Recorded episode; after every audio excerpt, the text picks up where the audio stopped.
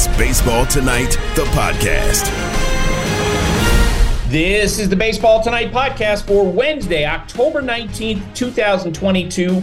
And today will be better than yesterday. Sarah Abbott is here uh, producing from the Sarah Abbott Studios, which I think is today at her home.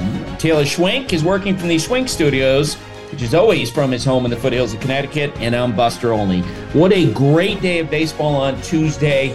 You had the Yankees and the Guardians wrapping up. You had the, the Phillies and the Padres starting off their series, the National League Championship Series. The first time in baseball history we've had an overlap like this from one, one round to the next.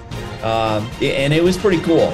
Uh, yesterday in the afternoon, the Yankees and Guardians, because they were rained out on uh, Monday night, and, and Taylor, you're still sticking to that conspiracy theory?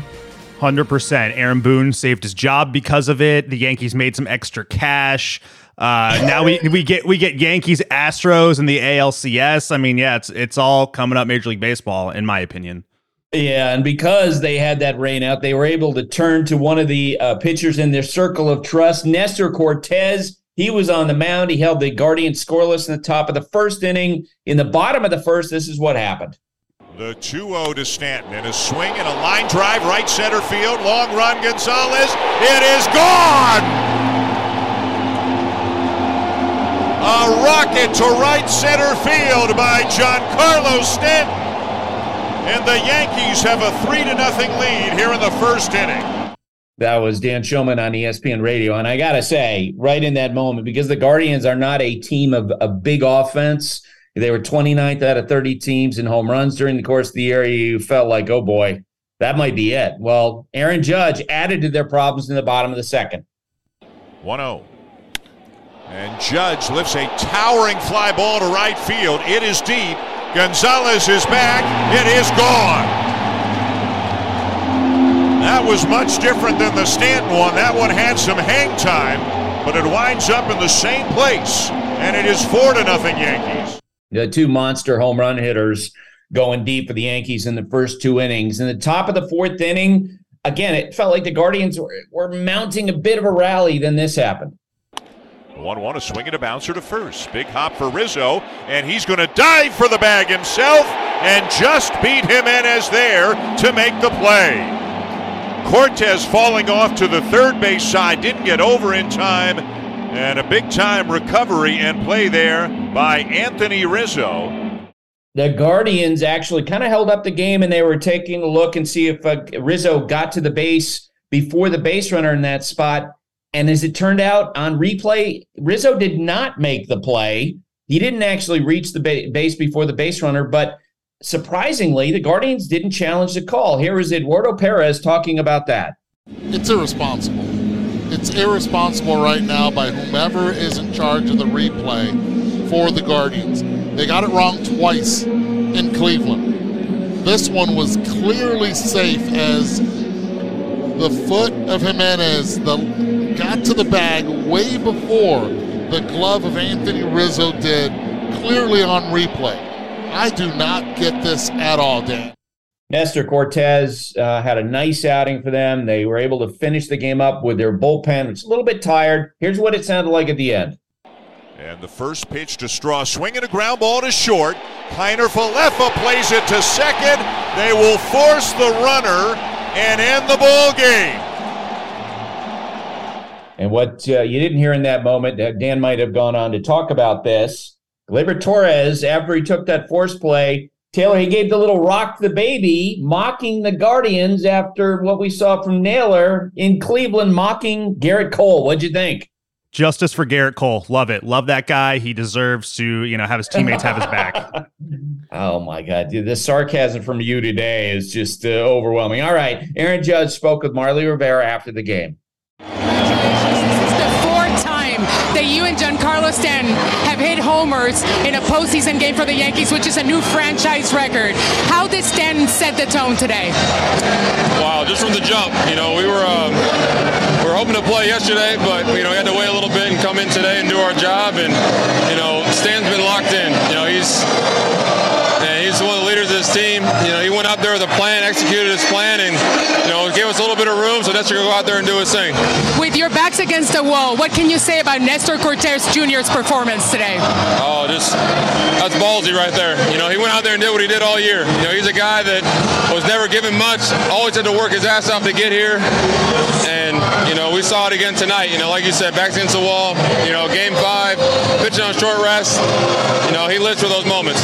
They say pressure is a privilege. How did you guys handle the pressure of a lot of people thinking that if you lost to the Guardians, it's a lost season for this team? Uh, you know, yeah, pressure's a gift. You know, getting to be in these moments at Game Five. You know, we earned the right to be here. You know, this is a pressure situation. You got to love these moments. We worked our butt off all year to get to this position, and all you got to do is go out there and enjoy it now. You know, this is the fun part. This is why you go. Those long days of spring training, a long night during the season. It's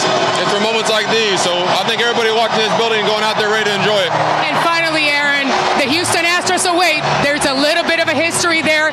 How much are you looking forward to celebrating tonight, but maybe a short celebration because Justin Verlander will be on that mound?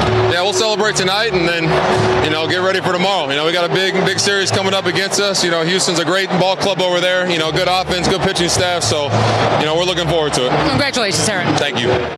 Here's Aaron Boone, the Yankees manager, on Nestor Cortes physically, I felt like he was good. You know, after, you know, had we played last night, he would have played a important role for us. I feel like last night's game, you know, in, in a shorter stint, maybe three, six outs, whatever it may have been. And I know he felt good yesterday.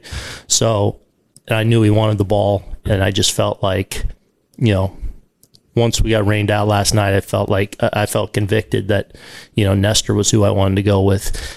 Um, and, and, you know, that sets us up with, with, with JMO you know, full full bore in game one when obviously we've had to use a lot of pitching. That would be Jameson Taillon, who will pitch in game one of the American League Championship Series, which starts today. No rest for the Yankees who had to jump on a plane, fly down to Houston, and they will get started today. The Guardians, what a phenomenal season. They won the American League Central. They uh, advanced to the division series game five against the Yankees, despite fielding the youngest team in baseball. Here's Terry Francona talking about their season probably further than anybody except the people in that room thought they would go. I just reminded them of that. I know they're hurting right now because they care and they worked unbelievably hard. But I hope as that wears off, they'll realize just how proud we are of them and how much we care about them. And I also reminded them that this needs to be a, a starting place for us. Here's Yankees pitcher Nestor Cortes. Uh, yeah, a lot of pressure. Obviously, um, you know our our season was on the line uh, tonight or today. Um, and I knew yesterday when Aaron Boone told me that I, I was starting today. Um, he basically told me, you know, give us whatever you got, whether it's one, whether it's three, whether it's five. Um, and uh, I was a little nervous because I knew, you know, the the fans and everybody was was waiting for for our, our victory. So, um, but definitely you know, incredible atmosphere, um, incredible feelings. Um, just, just happy to be here. Now, the Yankees did get a bit of bad news during the course of this game. There was a collision between uh, Aaron Hicks and Oswaldo Cabrera, and Hicks suffered a knee injury that's going to keep him out at least six weeks. That obviously means, as he told reporters after the game, that he will not be playing in any Yankees games going forward. The National League Championship Series started last night in San Diego. Phillies, Padres, great pitching matchup. Yu Darvish of San Diego against Zack Wheeler. The top of the fourth inning, in the top of the fourth inning, it was 0 0. Bryce Harper at the plate. Harper open stance left side. And a 1 0 hit in the air left field. Profar back. Back some more. Profar at the wall, and that one is gone. Bryce Harper the other way. He just popped it in the air, a towering home run over the left field wall, and the Phillies have taken a 1 0 lead. That was Boog Sciambi on ESPN Radio last night. Boog's going to join us in just a moment from San Diego, where, of course, he's calling that series. Zack Wheeler was incredible. Uh, starting game one for the Phillies, he didn't allow a hit until the fifth inning. The 2 1. Swing and a line drive and a base hit into center field. Myers got enough of it and singled back up the middle in the first hit of the game for the Padres. So Boog has this ridiculous voice, which is why we call him the legend. So I can't wait to hear this call of uh, Kyle Schwarber's home run last night because it was a monster home run. Give it a listen. And a pitch. Swing and a drive. Forget it. Right field, way back. Look out, second deck, and it's gone. Kyle Schwarber with a mammoth home run over the right field fence into the second deck. And the Phillies take a 2 0 lead on a no doubter. Whoa. Yeah, we're going to have the numbers on that home run coming up in just a moment with Sarah Langs. Zack Wheeler continued to roll, bottom of the seventh. The one two is on the outside corner. Got him looking. Cronenworth didn't like the call from Brian Knight. And that is strike three. Wheeler has struck out eight and he's fired seven shutout innings. If there was any hope for the Padres, it really began to take shape in the bottom of the ninth inning when this happened. The lefty fires. Swing and a ground ball towards third. Bohm up with it to second, and it gets away. Segura pounces on it. Everybody's safe. Throwing error by Bohm. That could have been a double play to end the game, but instead, his feed to Stott was offline. And again, a good example of the shift, putting defenders in awkward spots as it relates to the double play. So the Padres had a couple of runners on base. There was one out, but Jose Alvarado, who has been one of the heroes for the Phillies so far in this postseason, he got Manny Machado to fly out, and then this happened. Alvarado deals. Swing and a miss, and that's the ball game. And the Phillies take game one, two to nothing. What a dominating pitching performance by the Philadelphia Phillies. Wheeler, Dominguez, and Alvarado shut down the Padres, and they take game one, two zip, your final. It was Bryce Harper after the game talking about Schwarber's home run. Yeah, I mean, I think that's a really good team over there, right? Um, so I, I, think as many runs as you can score in any situation um, is huge for your team. And I thought Wills was throwing the ball really well. Um, so I thought if we got a couple more, um, we could shut the door and um, you know go up one nothing. So um, I thought that was really big by Schwarber hitting that bomb. you know, going up two nothing, and then you know Wills doing what he did, and then Seranthony coming in doing what he did, and Alvarado. I mean, they were both lights out, so it was a lot of fun. Bob Melvin was asked about Zack Wheeler's night. Well, really good fastball early. Started mixing up his slider a little bit, and then started using his curveball next time around. That's probably as good a pitching performance we've seen all year. It's my guess. Only walked one, struck out eight, was heading the count. Kyle Schwarber was asked what it's like to hit a ball 488 feet, which was the measurement on his bomb. Well, first off, I would have took it if it went in the first row. I don't. I really don't care. A point's a point, and uh, yeah, I mean, doesn't feel like anything. I guess you know that's probably the good thing is that your hands don't hurt at the end of it. But uh, you know, the yeah, to, the be able to put a put up a, a run there and uh, extend the lead, it was nice. Yeah, Kyle Schwarber is really modest. Uh, I'm going to be asking some questions about his personality to Boo coming up uh, you know that in his heart he loved the punctuation mark of that monster home run. Here's Zack Wheeler talking about the home run.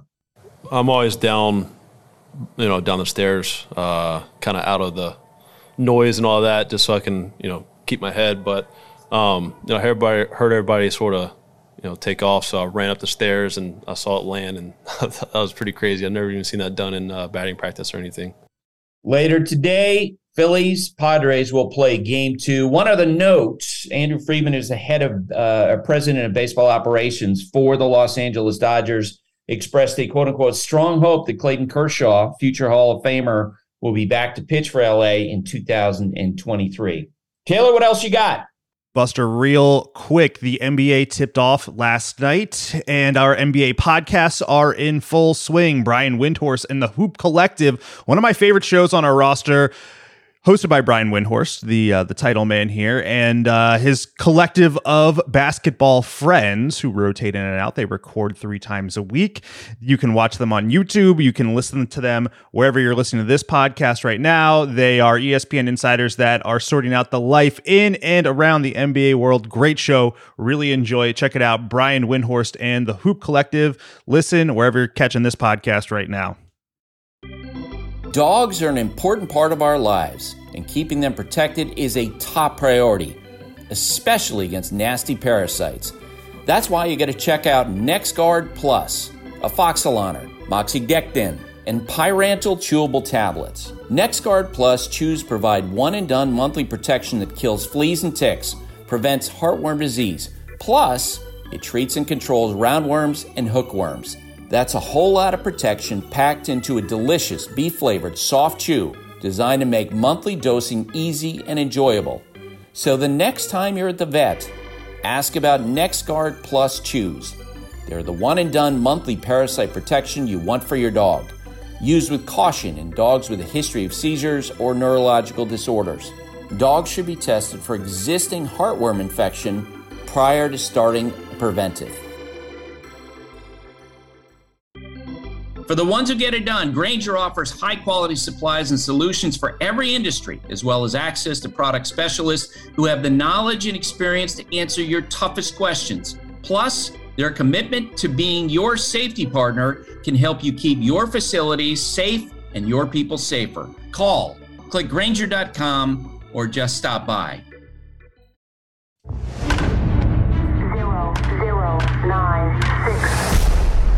This is the numbers game with Sarah Langs. Sarah Langs, reporter producer for MLB.com. Sarah, how you doing this morning? I'm doing great, Buster. How are you? I'm doing great. Uh, I gotta say, yesterday was the first time during this postseason when I've been thinking, you know what, the Phillies might actually win this World Series. What about for Oh. you? Oh my gosh. I mean, just seeing, you know, we were talking yesterday about the idea of momentum. I thought both teams had it, but after seeing the Phillies, I think the Phillies have it. And, you know, this team just has no quit. Seeing Zack Wheeler out there, I know there were some questions about when he got removed. It worked perfectly. And if you can get fewer than 100 pitches from him and still win that game, you were in a really, really good spot. So, feels like it is their series to lose right now. Yeah, because I, I, I, you know, just there was a piece on ESPN.com that I wrote about the top matchups for the uh, championship series round. Uh, look, to me, the biggest surprise in the postseason so far is that bullpen. Like I, I you know, they were what twenty third out of in ERA among the thirty bullpens during the year. You went in figuring, well, they might have one or two guys. It kind of reminds me of the the nineteen Washington Yes. Nationals, Sarah, um, which That's is, you know, yeah, yeah, they they had like one of the worst bullpens in baseball for most of that year.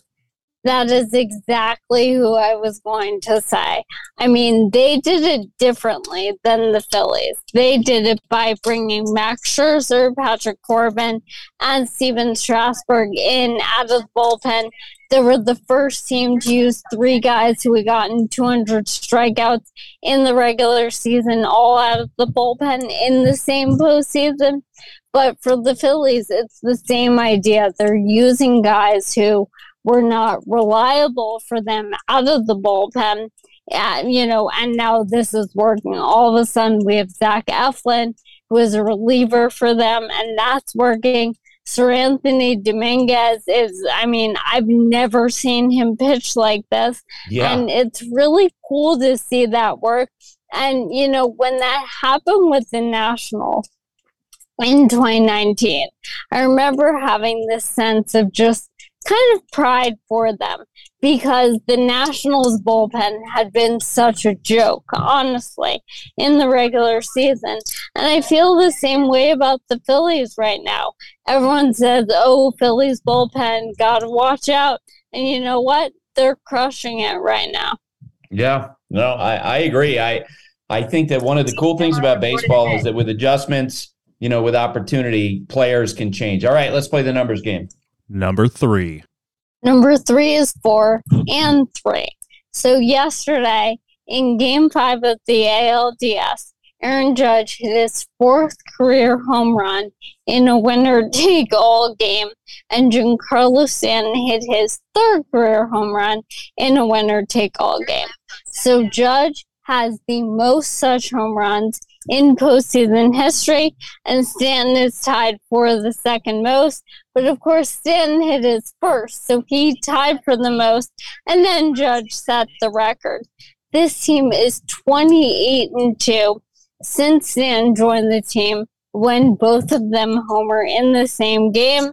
The two losses were the game this year where where Judge hit number 62 right at the end of the season, and of course the Field of Dreams game with the Tim Anderson walk off home run. Number two.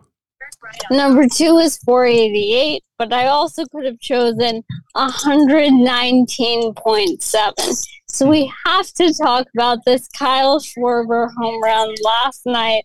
It was incredible. If you somehow have not seen that Bryce Harper reaction, you are listening to this right now, pull up another screen, look up how Bryce Harper reacted to that home run. That's how we were all reacting. So in the StatCast era, I'm going to list off all of the records we got. It was the second longest postseason home run tracked by StatCast. It was the hardest hit postseason batted ball in that span. Was the longest home run at Petco Park. It is also the longest of Kyle Schwarber's career, longest wow. by any Philly tracked by StatCast, and it was the hardest hit batted ball of Schwarber's career and by any Philly tracked by StatCast. Number one. Number one is four. So, despite that amazing home run and a home run from Bryce Harper, there were only four combined hits in that game. Went really quickly, and all of a sudden, in the eighth inning, I'm looking at the box score and I see, wait, there were only four hits in this game. That is tied for the fewest hits in any postseason game all time with the 2013 NLDS Game 4 between the Cardinals and Pirates and the 04 NLCS Game 5 between, again, the Cardinals and Houston. And the Padres have now thrown a one hitter and been one hit this postseason. They're the first team to have both of those things happen for them in the same postseason. All right. Uh, uh, before we uh, move on, I was going to mention to you our friend Jessica Mendoza had these thoughts about you. When I first met Sarah Langs, I can remember it, first of all, because anytime you see another woman in this industry, I, for me, I just get so pumped, excited. Who are you? What's your name? What's your background? Where did you come from? Please stay. And that's exactly how I felt about Sarah. But she had this light, this glow. Um, and the biggest impression that she made, not just on me, but on everyone who's ever met her, is just this absolute desire to want to help. How can I give information? How can I understand this? And then the lens that she sees it through.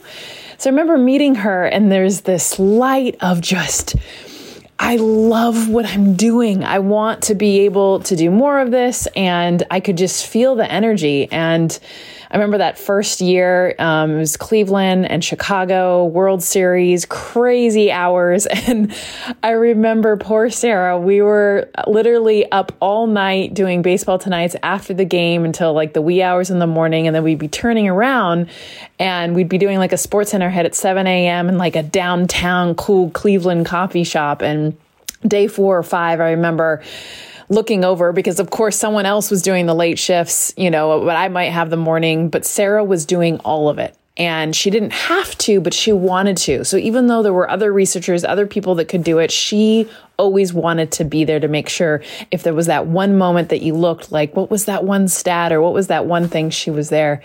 And I remember looking over at like, gosh, day six, seven, and we were all just so crazy tired and Sarah had fallen asleep in this Cleveland coffee shop. And it was the cutest thing because she had literally worked every single hour of every single day. And she, I felt like she was like 15 at that point, even though she was 25. And it was just a pure example of her literally working every ounce of energy to try to be there, help, and always be present as she was. Um, I remember we put a blanket on her and she immediately woke up and was so like, oh my gosh, I'm sorry. We're like, no, it's fine. Um, but I just have so many Sarah memories. Um, but the biggest thing is the light that she brings to us all. And I love her very much. Yeah. And I think Jessica Mendoza, I got to confirm this today, Sarah, but I'm pretty sure she's picking the Astros. I don't think she thinks the Yankees have much of a chance in that series. What about you? Oh my goodness. First of all, I love that memory. I don't remember that, which tells you how sleepy I was, but I'm not surprised. I mean, now I think about it, I do remember being very embarrassed, so I'm sure it was that moment. I agree with her. I'm picking the Astros. But, you know, I do think that the rest versus rust conversation is not going to be as prevalent as we think with the Yankees because, you know, after all, they're used to playing every day. They're used to flying somewhere late after a late game, any of that. So I do think the people who are saying that that is going to be the reason, the rain out, I don't think that's why. I think it's just because the Astros are so much better. It's funny, Sarah, as you were just talking, I was thinking about this. My memory of one of my memories of you is, uh, you know, working with you at ESPN was you uh, falling asleep in the stands at Wrigley Field. She's got you falling asleep in a coffee shop. I, you know, that, that series, a lot of those memories are built around that. All right. Uh, thanks for doing this. I will talk to you tomorrow. Thanks so much for having me, Buster. You can now stream the most MLB games on DirecTV without a satellite dish. Yes, the clutch hits, the strikeouts, grand salamis, web gems, with nothing on your roof. So whoever's up there, whether it's roofers, Santa, birds, old timey chimney sweeps, moody teenagers, thrill seeking raccoons, you name it, they won't find a satellite dish. But you will find your MLB games on DirecTV. That means DirecTV is your home for baseball this season. Root, root, root with nothing on your roof. Call 1 800 DirecTV or visit directv.com. Sign up today. Claim based on total games carried on sports networks. Sports availability varies by zip code and requires choice package. We're driven by the search for better. When it comes to hiring, the best way to search for a candidate isn't to search at all. Don't search, match with Indeed. If you need to hire, you need Indeed.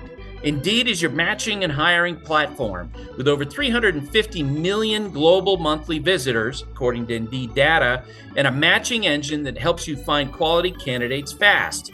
Ditch the busy work. Use Indeed for scheduling, screening, and messaging so you can connect with candidates faster. And Indeed doesn't just help you hire faster. 93% of employers agree Indeed delivers the highest quality matches compared to other job sites, according to a recent Indeed survey. Join more than 3.5 million businesses worldwide that use Indeed to hire great talent fast. And listeners of the show will get a $75 sponsored job credit to get your jobs more visibility at Indeed.com slash Buster. Just go to Indeed.com slash Buster right now and support our show by saying you heard about Indeed on this podcast. Indeed.com slash Buster. Terms and conditions apply. Need to hire? You need Indeed. The man, Swing and a high fly ball out towards left field. the voice, That one well struck. the legend. On its way. Out of. Boog Sciambi on Baseball Tonight. Boog Sciambi, the legend. And Boog, I, I was just uh, at the top of the show. We ran the, the highlights from last night's game, and I knew uh, when uh, as I, I laid out the, the show and, and saw we were going to run the sound of Kyle Schwarber's home run that you would sound like you were in awe of that home run even before I heard it. And that's exactly the way it came out. What was that like? Okay, before I answer that, can I tell you one quick thing? Yes. I checked into the hotel in San Diego, and the gentleman behind the desk um, was he had he spoke a little bit of fractured English. He's from Europe, and his manager leans in and points at me and says, "You know, that's the legend." and I, I, I was like, "Are you messing with me? Is somebody messing with me? Is Buster back there? What's going on?" That's true. and then the guy was like, you know, he, he some, some, you know, and he was like, "Legend." It's like, explain it to me. So then I, you have to, we had to explain the whole thing to him. It was delightful. anyway, um, yeah, it's one of those. You just don't. It's the definition of a no doubter home run.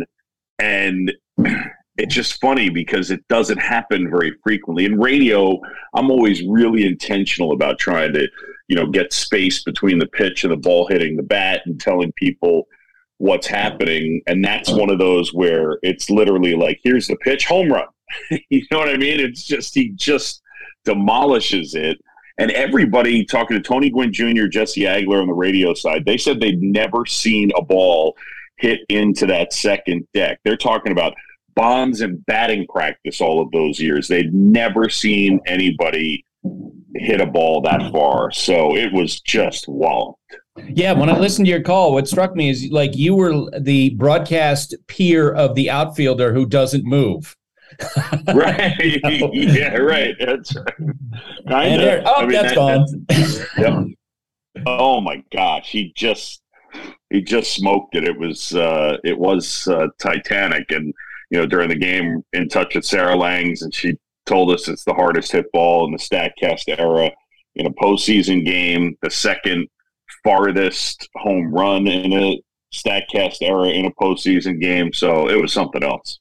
So tell me, I, and it got me to thinking about that baseball that hit on top of the scoreboard yeah. uh, years ago. Where is that? Do you, have, do you know where that baseball happens to reside at the moment? I don't. It's not up there. I can. I do know that. Um, I'm gonna. I'll, I'll. I'll try and get an answer for. I really should have that answer between, you know, my connection with the Cubs and then that I'll see Kyle today. I, I should be able to get an answer for you. So I get asked all the time. You get asked all the time uh, who you root for, and I always say uh, I don't root for any team. I root for great stories and I root for good stuff yeah. happen to good people. I was just had a big grin on my face that Schwarber had that moment last night, as he's had you know other big moments, because he really is about as decent a person as I think there is in the game. Uh, if you were, if a friend were to ask you, "What's Kyle Schwarber like?" Give me your description. Oh man, um, I he, it's funny as I'm. It, it makes me smile because Kyle's as engaging and um, he's a hugger and he's funny and he's smart um, and he loves to play. Uh, he, he's for what we do. He's he's got that you know tongue in cheek sense of humor. And so he, there's always a chance he's going to rip off a good one liner. He doesn't take himself too seriously. And I think there's an element of it that he he understands entirely the engagement between players and media and players and fans. And he's just one of the best guys to interact with. It was funny he was telling me um, i'm staying uh, at the the same hotel where the the phillies are and i happened to go to starbucks and i ran into him and his wife and his his son. And um, yeah he was telling me the story how he basically came to terms with the Phillies uh, at like 10 o'clock at night. And a half hour later, his wife's water broke. And and it was go time for uh, for Cade. So it's uh, he, he's he's a really fun guy to engage with. Yeah, I remember one of our first broadcasts in Sunday at baseball this year. Angel Hernandez was having a rough night behind home plate. I'm trying to remember who Ooh. they were facing. It might have been the Atlanta Braves. Milwaukee. It was yeah, and so I remember in the ninth innings, uh, the, he got called out on a strike out of the zone, and he just went off. And I had players tell me afterward that he was the perfect guy to make that point to Angel Hernandez because he is such a good person. He doesn't constantly complain. He's not a look at me guy. He's serious, like one from one colleague to another, like, you need to get better. This is unacceptable. It's been bad out here. It's been bad out here. And then right. on the other side of that, you would take it differently because of Kyle's personality. Yes. Yeah, absolutely.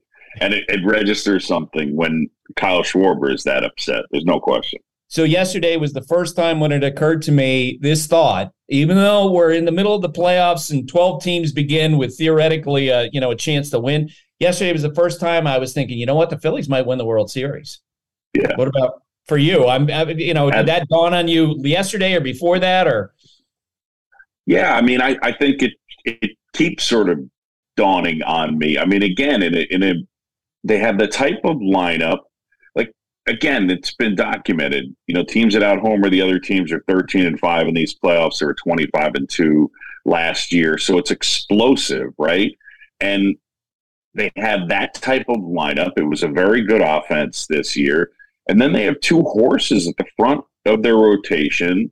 And then they have some guys that can really bring it in the back end of the rotation. It, it you know, you can see a path for them and how they could be a team that would go on go on a run. And to be honest, I think that the Padres fall into that category similarly. I think not quite to the same level as the Phillies to me, but but I would say that the Padres is a similar thing.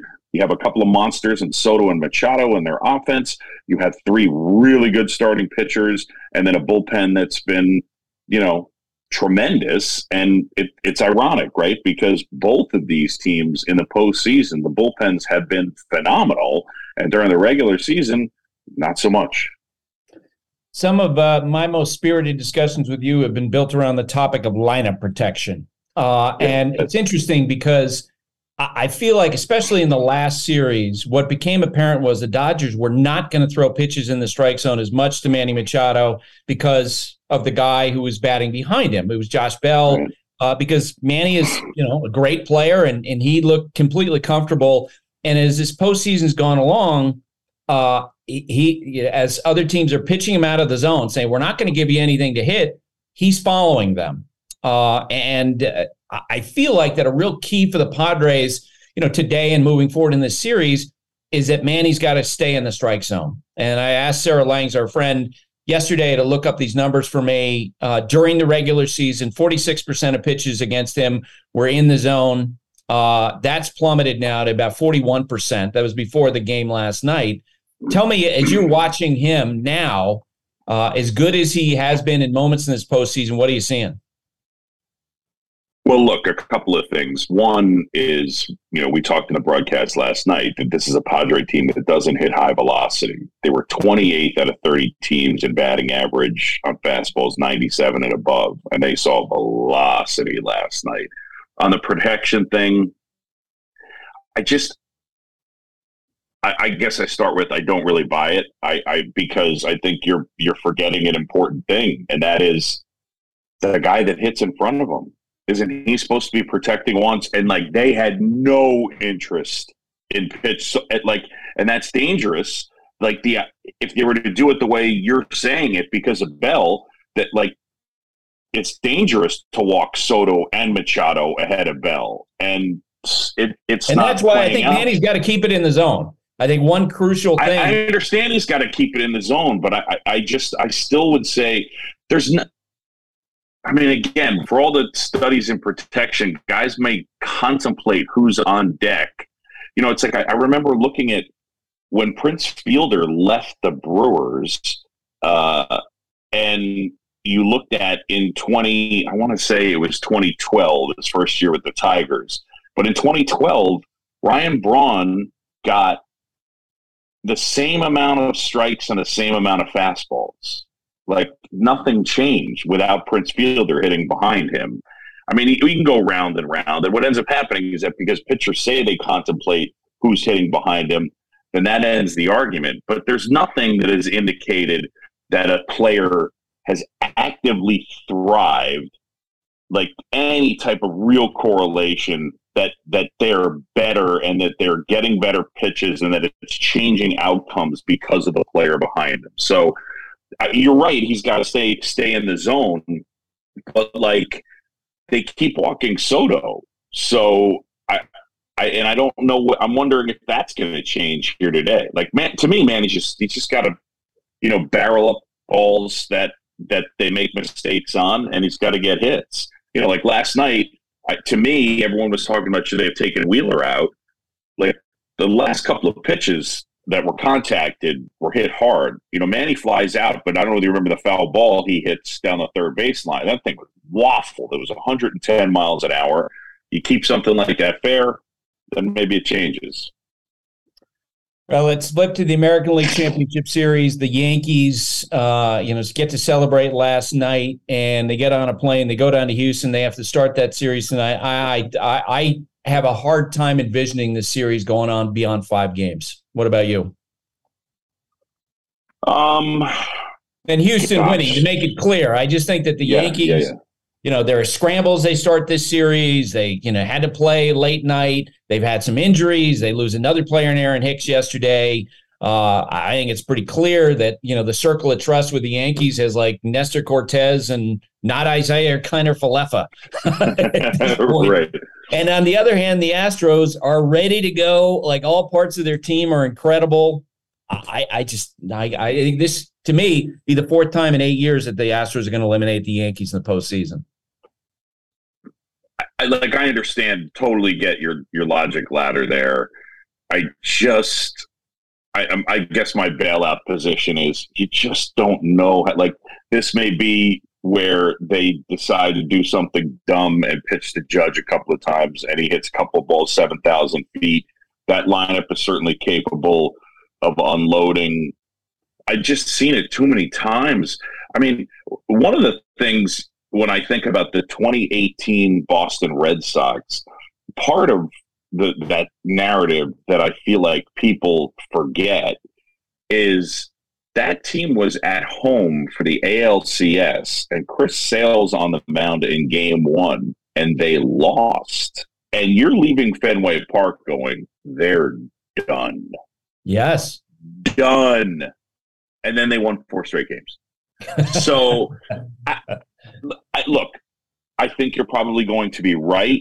I don't know that I uh, that I subscribe to the reasons. I don't know in terms of the scrambling and they're tired and the Astros are are set up. The the Astros won more games. The Astros were a better team over the the portion of the season. They really pitch. I don't think everybody realizes uh, how great they are in terms of a run prevention team. So I think you're going to end up being right, but I don't know. I, I just feel like I, I rule nothing out.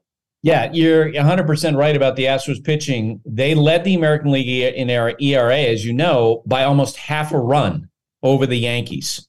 Yeah, I think they had a 2.90 in the regular season. The Yankees at 3.30. We saw in that series against the the Mariners that 18 inning game. A lot of teams in that situation would have been like, okay, who's going to volunteer to pitch? We don't really have anybody, and they just kept rolling out arm after arm after arm. Uh, it's incredible. Two more for you in two minutes before you go. Shohei Ohtani spoke with reporters yesterday. He really, uh, it based on his comments, which let's you know they're coming through a translator, so we have to give that caveat.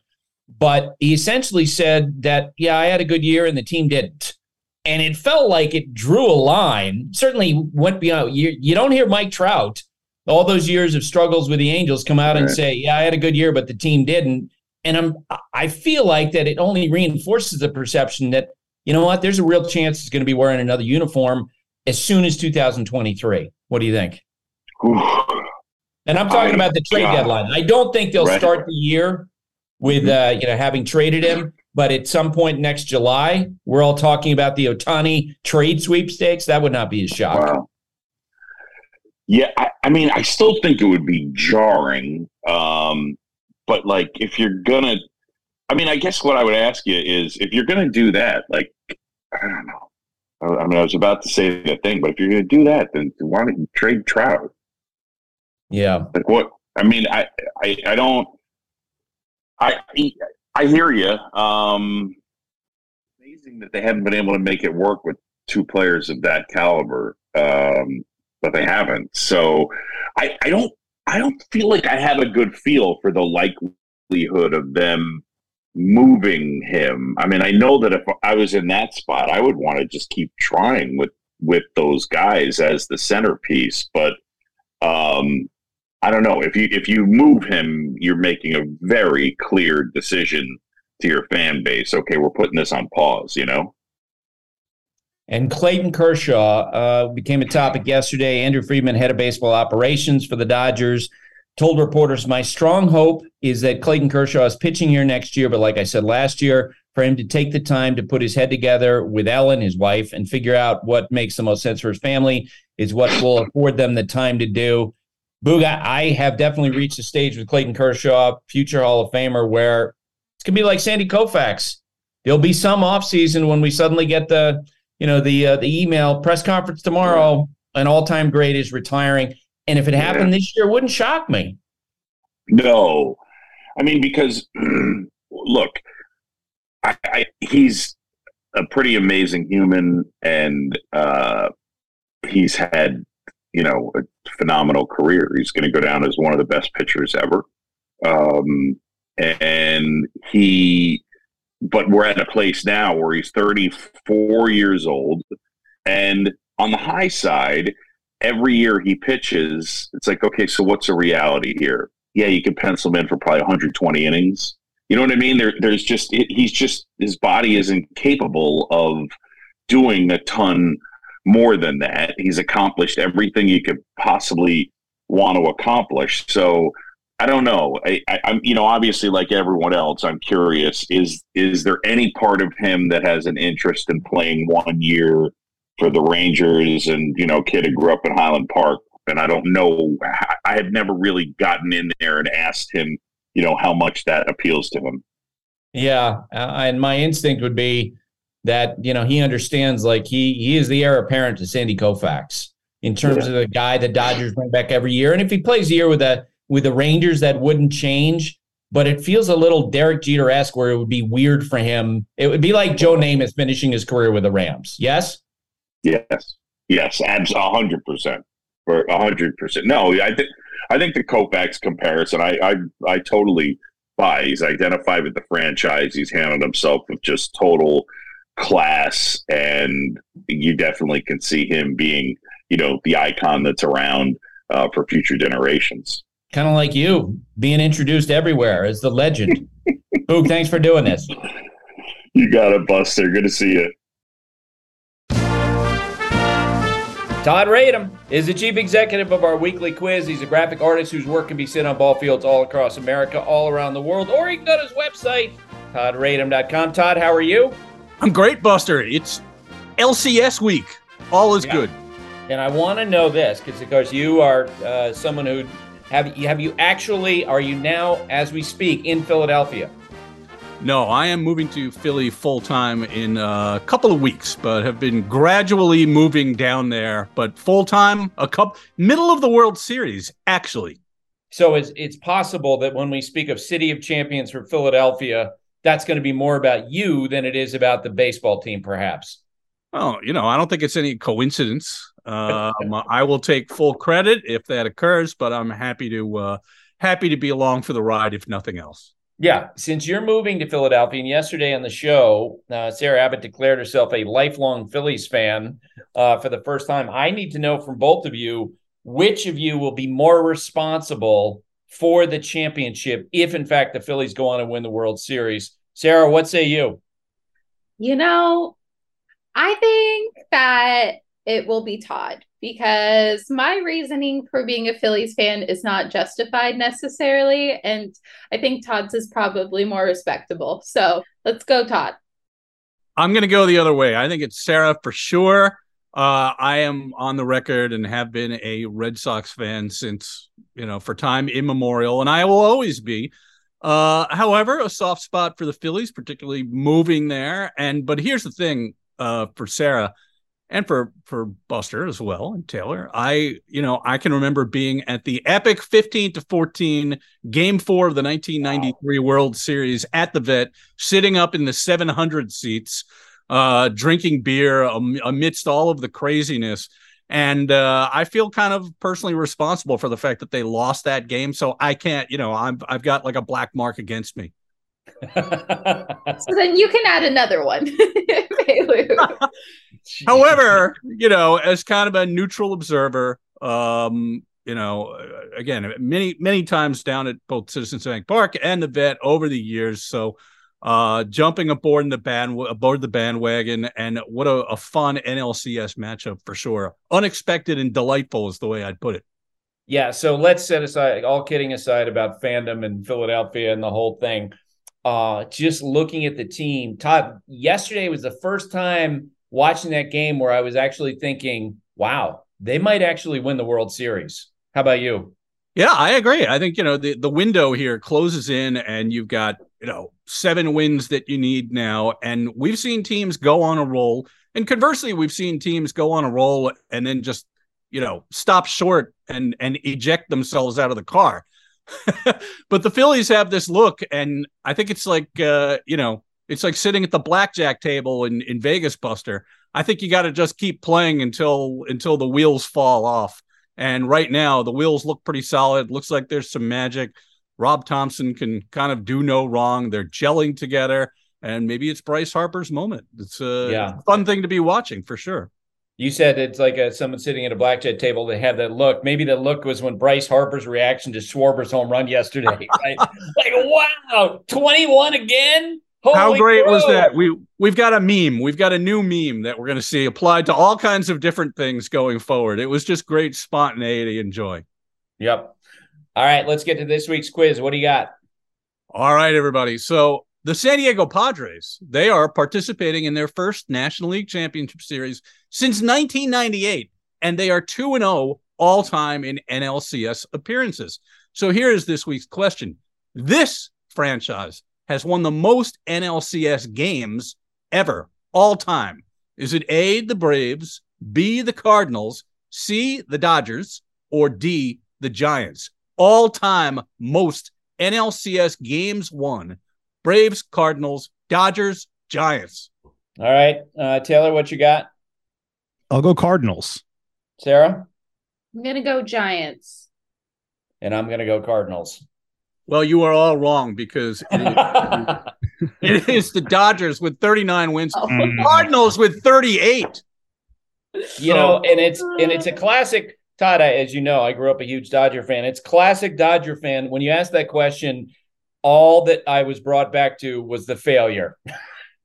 like the years when they lost and Ozzie Smith beating them, you know, running around the bases. Uh, I, I like all that came spilling back to me, and I'm like, no, that can't be the right answer. So I I can't say that I overthought it. I think it was just PTSD that set in that prevented me from getting that question right. Well, you know, I mean, think think about uh, again being a Red Sox fan. It's been a it's been a great 21st century to say the least, but a certain amount of that for me as well here, Buster. And I tweeted out yesterday along those lines. The Pirates have a lot of NLCS wins. Of course, they went to the championship series in the early 90s, came up short those few times, and they were a juggernaut in the 70s. But uh, 43 years ago, yesterday, they won the World Series. And just typing out the fact that the Pirates won the World Series or even participated in a league championship series, uh, we've got first world problems as Red Sox fans and your old Dodger fandom. Yeah, what a lot of baseball friends remember about the Pirates being the NLCS? It's Sid Bream sliding across home plate, right? Uh, where they actually they, they lost. So that's how it goes for fans. There's no doubt about it. The losses stick with you more than the uh, than the victories do. All right, Todd. Thanks for doing this. All right, guys. Thanks so much. Bleacher Tweets. Alrighty, Buster. Bleacher tweets for a Wednesday. Bleacher tweets are brought to you by Dr. Pepper.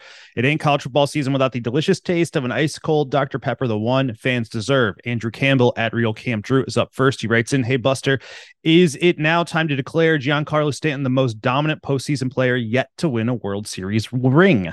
Why? Because he hits a home run every game he plays in in the postseason. Uh, yeah, that might actually be a, a good reason. Uh, I, you know, I'm gonna get put some more thought into that, but I, I don't think that's a bad nomination. I think it's a very good nomination. What do you, what say you, Taylor? Yeah, I would also have to think about there's got to be a couple more people that are in the mix there. Um, but yeah, I mean, he looks great.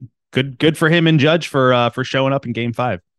Uh, Nick Tanza at the real Tanza writes in, Hey Buster, looking at these LDS losers, which team is most likely to be in the World Series next year? Dodgers, Braves, Mariners, or Guardians? What about those four teams in 2023, 2025? Give me two reasons why your money isn't on the Braves. It is. I, I think the Braves are so well set up. Uh, I mean, think about it. They're going to go in this offseason with basically every major role filled, most of them by young stars, right?